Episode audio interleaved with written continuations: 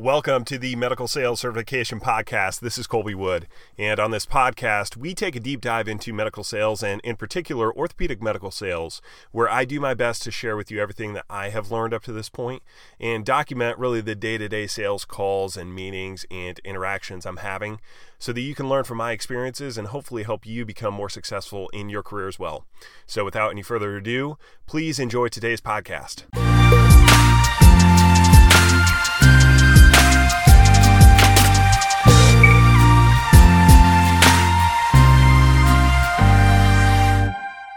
And welcome to the third episode of the Medical Sales Certification Podcast. Uh, this is Kolby Wood, and what I wanted to cover in this podcast are going through the different personality types you've got to be able to bring to the forefront when you're interacting with customers because not every customer that you interact with is going to have the same personality type. And if you're somebody that is super rigid in how you act, super rigid in how you communicate with others, and you're one of the people that, you know, you pat yourself on the back because, you know, I am who I am and I'm not going to change because uh, somebody else wants me to change. And, and you're the type that whatever your dominant personality type or traits are, you just take those and run with it. And you're never actually developing the other personality traits then you're going to struggle in medical sales. I think fundamentally because there's so many different personality types and people that we deal with. You know, there's a, the majority of medical sales reps, at least the medical device sales, when we're talking surgical implants. Uh, most of those reps are very similar, extremely type A, very driven, very motivated, and that's those are all good things, and it makes it easy for those people to interact with orthopedic surgeons because in a lot of ways, orthopedic surgeons share a lot of those traits, those personality types. Driven, type A, competitive, like to talk about guy things or, um, you know, what have you. It's easy for the majority of medical device reps to, to be on the same page with the orthopedic surgeon. The problem that those reps run into is that they are they struggle to modulate their personality type and the way that they interact with the other people that are required or involved, I should say, in their day-to-day job. So a nurse in a hospital more or less is going to have a completely opposite personality type than an orthopedic surgeon. And so you can't interact if you want to be successful in sales and and when I define sales, what what I'm really talking about is influence. Salespeople, our job is to influence the decision of the customer. We want them to want to do business with us versus somebody else. And that comes down to influence and persuasion. You got to influence people and persuade them to want to use you instead of somebody else. So when I say sales or salespeople, what I'm really talking about are you've got to be able to influence not only the orthopedic surgeon, but also the nursing staff, also the clinical staff, also the surgeon's PA or their MA. Um, PA is a physician assistant, MA is a medical assistant. Um, most of those people are going to have different personality traits. Some of them are going to be type A, some of them are going to be less type A, more type B, laid back, less aggressive, less boisterous. And as a sales rep and a sales professional, if you're able to modulate the way that you interact with an orthopedic surgeon and and alter that, and I don't mean change who you are, I just mean alter the personality type that you're bringing forth when you're interacting with a nurse or you know a nurse administrator of a surgery center versus the orthopedic surgeon. You're going to be way more persuasive. You're going to be way more influential with those people because the way that you're going to impact that nurse that's running a surgery center is likely going to be different than the way that you would impact an orthopedic surgeon and trying to get his business.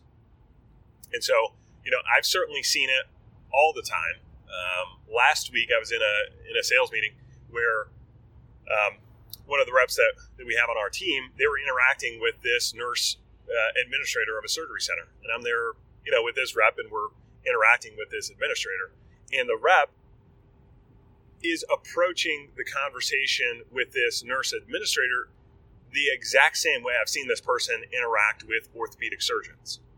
And the problem with that is you're not being receptive or the that nurse administrator is not receptive to this sales rep because that nurse administrator needs somebody less aggressive, less loud. You need to kind of meet with them on an emotional level. Um, and the sales rep was essentially driving the conversation the same way that they interact with their orthopedic surgeons. When an orthopedic surgeon says, you know, get down to business, show me one, two, three, what do you got? I'm busy, you know, hit me with the facts. That's all I want. That doesn't work so well when you're interacting with these other people, these other personality types. And so, candidly, that meeting didn't go well. We did not get the outcome we were looking for from that meeting. And at least in the short term, it doesn't look like we're going to have really any opportunity to earn their business. And I don't think it's because our business isn't good or they don't they don't have confidence that we could provide on it. It's that we didn't influence and persuade the people that we're interacting with that that we are people they should want to work with. We didn't do a good enough job when we were in front of the customer, making them walk out of that meeting saying, Man, they really get us. They get our business. They can help us. I really liked working with them. I felt good working with them in that conversation.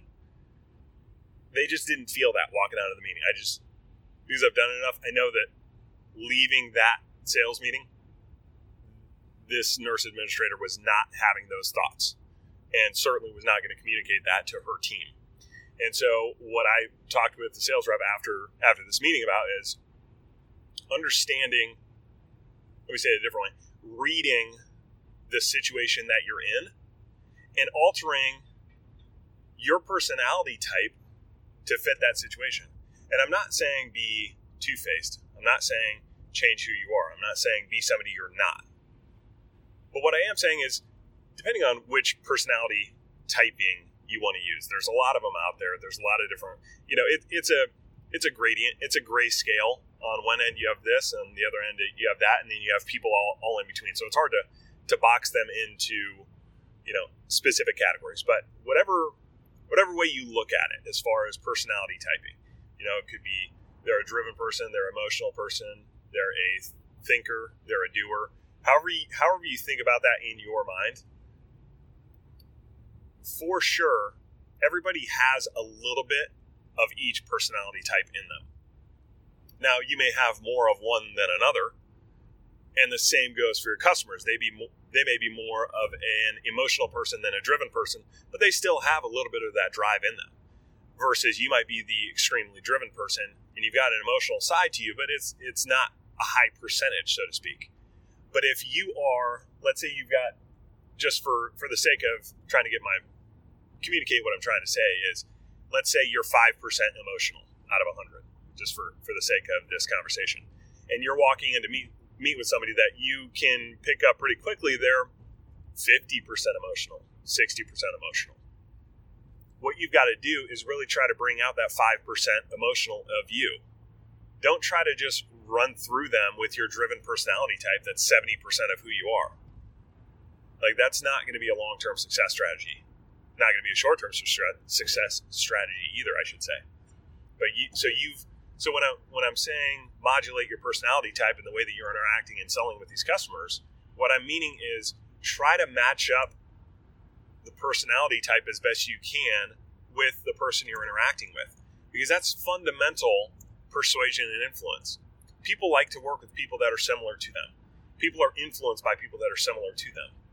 And you can't be opposite ends of the spectrum unless you're selling a product that's just out of this world better than everybody else you're not going to be successful selling to the majority of your customers if you only have one way to sell people. Let's just let me give you an example. You've got let's say there are five personality types that you're going to work with. That means out of 100% of people, 20% of them are going to have one dominant personality type driven, let's say. If you are only good at interacting with those 20% of people, that means you're leaving 80% of your customers out there that you're not really going to be able to in, interact with, or I should say, you're not going to be able to influence and, and persuade them to work with you because you're never going to meet their level. You're never going to get on their level with how they work and operate on a daily basis. so that's that's what I mean. It's not about changing who you are. It's not about trying to be somebody that you're not. It's that everybody has a little bit of each personality type in them. You know, there's times where I'm super quiet and I'm, you know, I just want to be by myself and yeah, I don't want to talk to anybody else. But there's other times where I'm, you know, I've got a lot of energy and and I want to talk to people and I'm more loud and, um, you know, more fast talking. We all have varying degrees of those personality types you've got to bring those out in front of the customer based on what the customer, based on the feedback you're getting from the customer on who they are, what they're like, and try to mimic that. Because that's how you're going to be able to influence the majority of people that you're with. If you if you're only a if you're only a one-dimensional seller, you're only going to be able to influence and persuade that that same personality type that's on the other side of the of the coin. Um, you know, and I think it was Warren Buffett who said that for it might it might be Charlie Munger. I'd have to double check that one one of the two.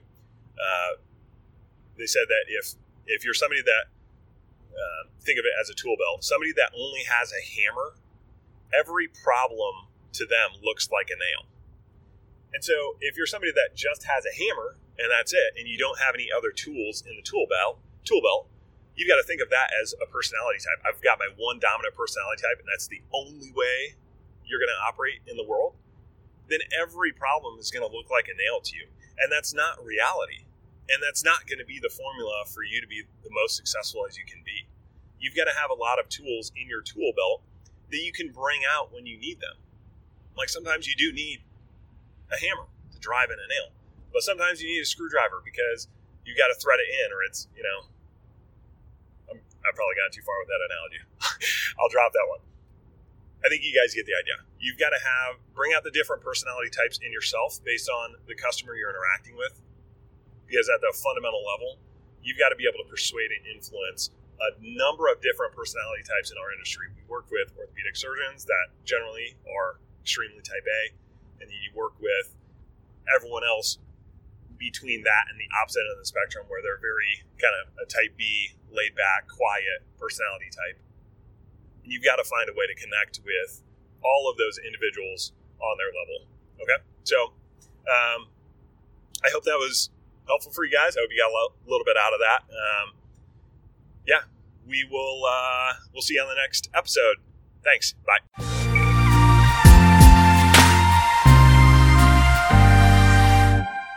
Thank you for listening to this episode of the Medical Sales Certification Podcast.